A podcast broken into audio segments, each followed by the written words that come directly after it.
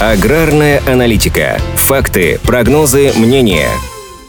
Урожай овощей по итогам сезона обещает стать рекордным. В организованном секторе к началу августа, по данным Минсельхоза, собрали уже миллион четыреста тысяч тонн. Из них 400 тысяч тонн приходится на овощи открытого грунта. В прошлом году к этому времени было собрано 380 тысяч тонн. В сегменте тепличных овощей на конец первой декады августа аграрии тоже уже преодолели планку в миллион тонн. В общем сборе количество огурцов составило 558 тысяч тонн, томатов – 422 тысячи тонн прошлом году собрали полтора миллиона тонн овощей закрытого грунта, что уже стало рекордом. В этом же году аналитики допускают очередное обновление исторического максимума, поскольку динамика сейчас выше прошлогодней почти на 2%. В числе регионов, лидирующих по производству овощей, остаются Астраханская, Волгоградская, Ростовская, Саратовская, Московская и Самарская области, а также Ставрополье, Краснодарский край, Крым и Кабардино-Балкария. Среди тепличных регионов выделяются Липецкая, Калужская, Новосибирская области, Башкортостан, Чечня и Карачаево-Черкесия. Эксперты прогнозируют в этом году высокий урожай гороха, во всяком случае в регионах, ключевых по сбору этой культуры. В Ставропольском крае собрано уже более 600 тысяч тонн, в Краснодарском – 390 тысяч тонн, а в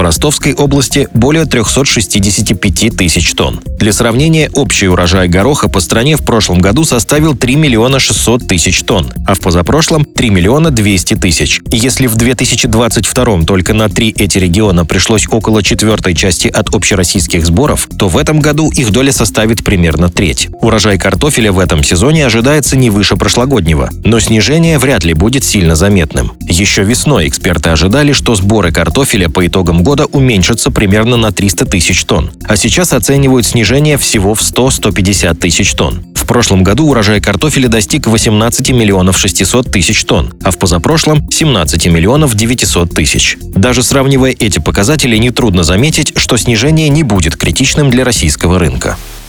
Аграрная аналитика подготовлена по заказу компании «Сингента».